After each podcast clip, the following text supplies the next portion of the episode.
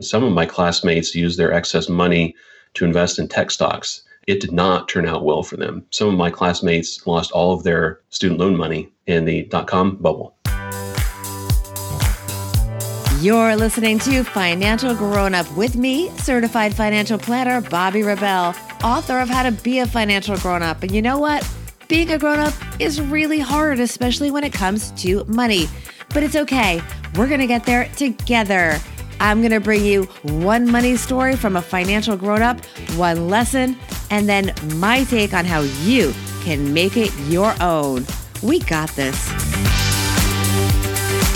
Hey, friends, this is a big episode here at Financial Grown Up. We tried an experiment. We asked you guys to send in your money stories and your everyday money saving tips to potentially be a guest here on the show. And you know what? It worked out really well. We have our first listener episode. I am so excited for how it turned out. Our guest is fantastic. He is a radiologist in Indiana, Dr. Scott Steenburg. So let's get to Scott's story. It is about the loans that he and his medical school classmates racked up years ago.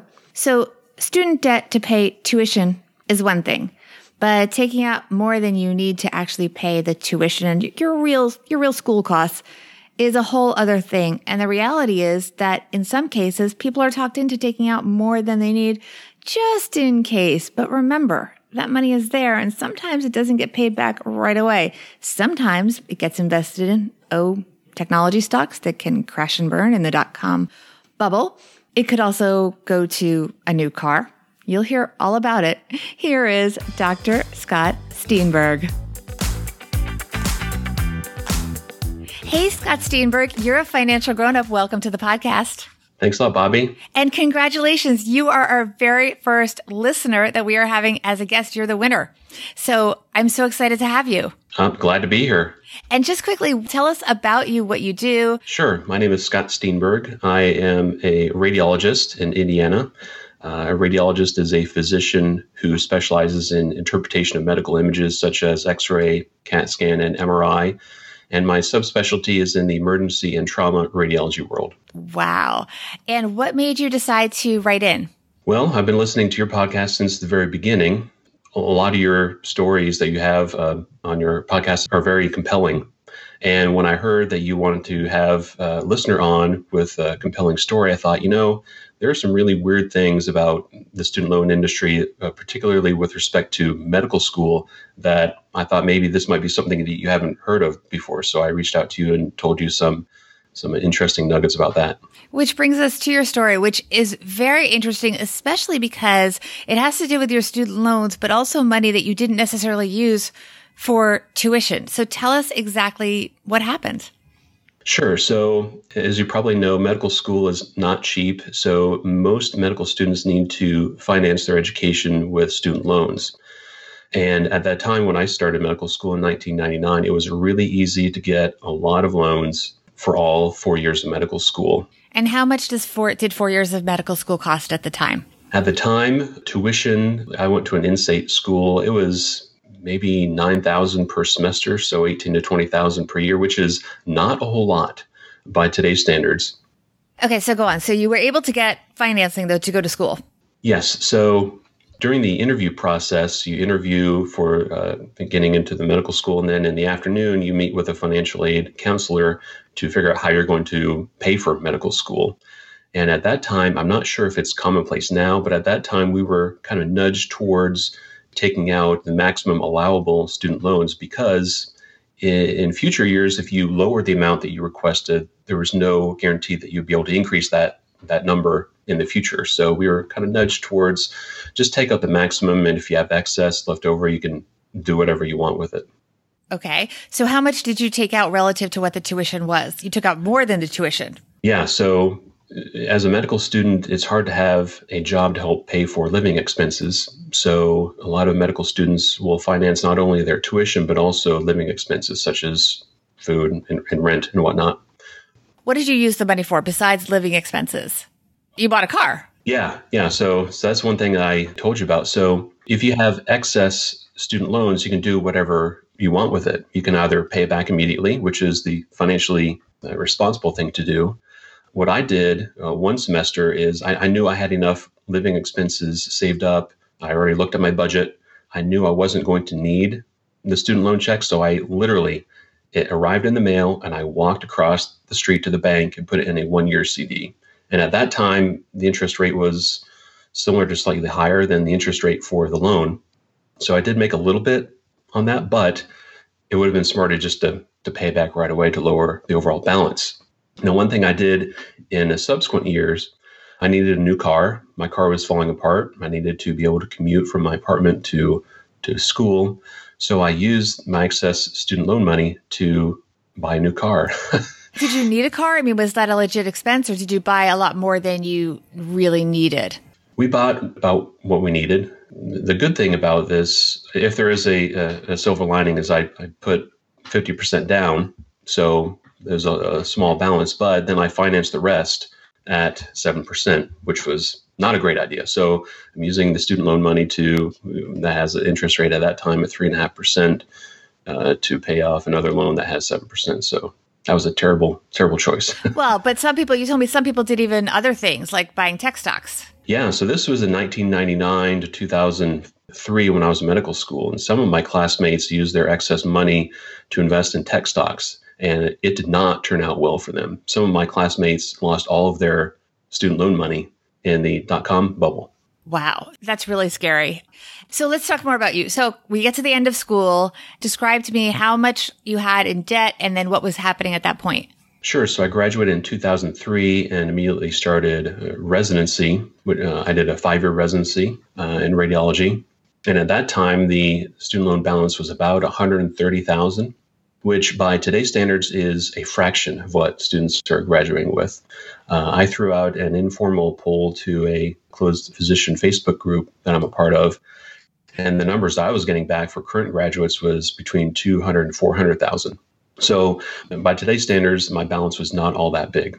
And even the minimum payments at that time were somewhat draconian. You know, I was making a resident salary, which at that time was about $35,000 per year.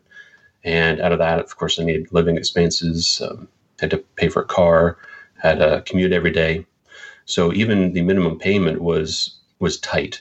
So what a lot of students do in this instance is they first defer, and at that point you could defer up to 36 months. I think it might still be that. And then after that, if you still can't make your payments, then you can go into forbearance, which is even worse. So and then throughout the entire time, the interest is accruing.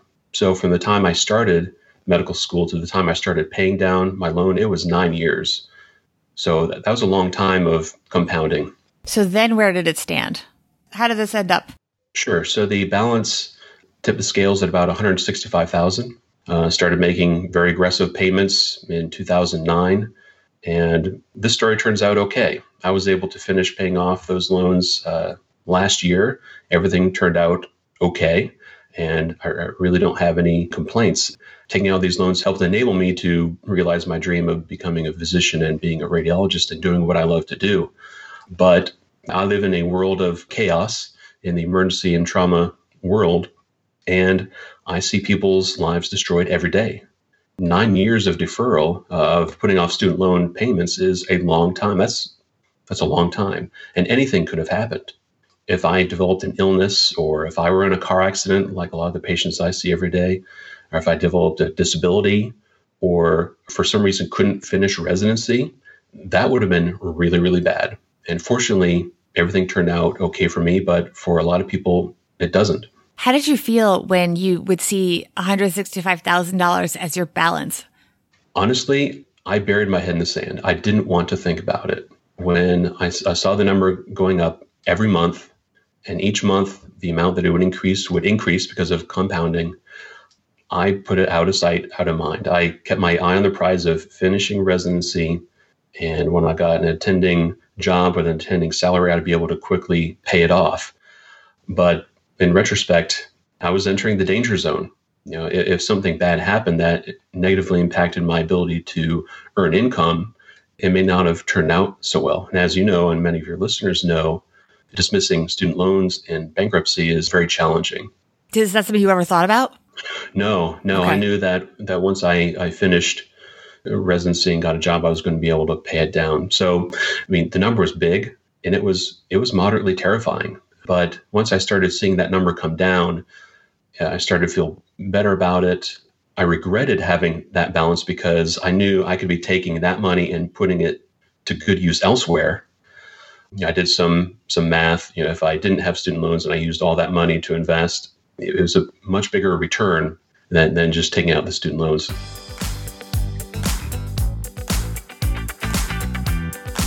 So, what is the takeaway then for our listeners when you look back at who you were when you were first entering medical school and having these meetings with the financial aid advisors? What would you have done differently, if anything? I probably would have taken the excess money that I didn't need. I would have just paid back the balance, immediately given it back. You can use debt as a tool to accomplish your goals. However, if you're going to use debt to finance an education, you have to be very mindful of that. You need to be conservative, only take out what you need, and then pay back as quickly as possible. If you use debt, especially for education, incorrectly, and something bad happens that negatively impacts your ability to pay back the loan, that could be financially devastating. And what about these people that were, I mean, was it a popular thing at the time to take your student loan money and instead of using it for tuition, use it to buy stocks? That was one popular thing that students did. Other students would, if they had time off. They would go on a nice vacation. Like me, I uh, helped buy a car. That's what a lot of the students did. And like me, a lot of them were putting it out of sight, out of mind. All we need to do is finish medical school, go to residency, get a, an attending uh, job with a higher salary, and pay back the loans quickly. But as I said before, it, it's a long time from the time you start to the time you end and start making a physician salary to be able to pay that down aggressively. And anything can happen in that time. So, what is your money tip now? You have something really innovative that maybe some people don't know about, but could really be helpful. So, one thing that exists in the medical world is student loan forgiveness program, where if you uh, start paying off your loans even during training and you go to work for a nonprofit, over a shorter period of time, you'll have those loans forgiven. I'm sure there are other programs for non medical professionals where there's a similar type track where if you go to, for example, an underserved area in your field, that you may be able to have some of your student loans forgiven or paid off. Great. Well, thank you so much, Scott. Is there anything else that you want to add? Anything you want people to know about you, how to reach you? Sure. If you'd like to follow me on Twitter, I'm at radiology911. So that's love a, that. a nod to my. That's a nod How'd to, you get that? My, that's pretty cool that you got that that handle. I don't know. I just it just came to me, so I so I picked it. So that's a nod to what I do. I don't do a whole lot of personal finance there. Most of what I do is medical education, physician wellness, and and policy. But if you like to see interesting images, that's where to go. All right. Thank you, Scott. You were wonderful. And really, thank you so much for supporting the program. Thanks for having me, Bobbi. Hey, friends. So, first, student loan debt, as Scott mentioned, is pretty hard to get rid of unless you actually pay it. It stays with you even in bankruptcy. But there are some programs that you can at least look into and some options that are emerging, some new things in just the past few years. I'm going to send you guys to a government website called studentloans.gov. And from there, you can look for how to repay your loans and go to repayment forms. I'm going to now walk you through some of what you'll see there just to give you a high level sense of your options. So financial grown up tip number one. Some loans, like federal family education loans and Perkins loans, can be eligible for something called public service loan forgiveness. The key thing for eligibility is that you have to have made 120 qualifying payments under a qualifying repayment plan while working full time for a qualifying employer. That's a lot, I know. The key thing though, qualifying employment is generally things like government organizations, federal, state, local. They even say tribal on that government site. You guys are going to follow up and look for yourselves. Also, nonprofits like those with the 501c3 designation. Also, some other nonprofit organizations, if they provide certain public services, things like AmeriCorps or Peace Corps volunteer. So if you are interested in those things anyway, it could be something to look into that could pay off in more ways than one. Financial grown up tip number two. Now, this is more for the for profit schools. some of which were not living up to what they promised students. So you can also apply for something called borrower defense to repayment. If you took out loans to attend a school that misled you, about the educational services that you paid for with the loans. So there's a lot of fine print to all of this. You have to follow up by really combing through the website. It even covers the extremely rare times that student debt can be forgiven in bankruptcy but again, that's very rare. And also, of course, what happens to student debt if the student or the parents, who in some cases are the borrowers, pass away? A few other resources regarding student debt. Check out one of my favorite websites on this topic, The College Investor. It is run by Robert Farrington. He knows a lot about student debt. He even has a great article. I'm going to leave, well, there's many great articles, but I'm going to leave a link to an article that's one of my favorite in the show notes for more ideas to get your debt forgiven and also answering questions about things you might have heard of that were options in the past, but have now merged into other forms. So it's important to keep up with it. It's kind of a moving target the way that the laws change. Also, SoFi and Student Loan Hero both run blogs that have a lot of useful information. I'm going to leave a link to a great article by my friend and former Financial Grown Up podcast guest, Melanie Lockert, in the show notes as well that has some great resources. Thank you to radiologist Scott Steenburg for being our very first listener to share their money story and advice. It was great. If you want to be considered for an upcoming episode, email us at info at financialgrownup.com. Tell us what money story and what everyday money tip you would share if you were chosen. Thanks to everyone for your support. If you listen on Apple Podcasts, please take a moment to rate and review the podcast. If you are enjoying the podcast, please tell someone that you think would also like it. Spread the word, post it in one of your Facebook groups and tell people to check it out.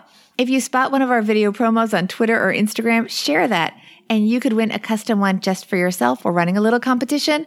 I'm on Twitter at Bobbi Rebell, on Instagram at Bobby Rebel1, on Facebook at Bobbi Rebell. I can't thank Scott enough for reaching out and being our first listener to share a story. It was a good one and something, unfortunately, way too many people can relate to. But I do think his story and his great advice got us all one step closer to being financial grown ups.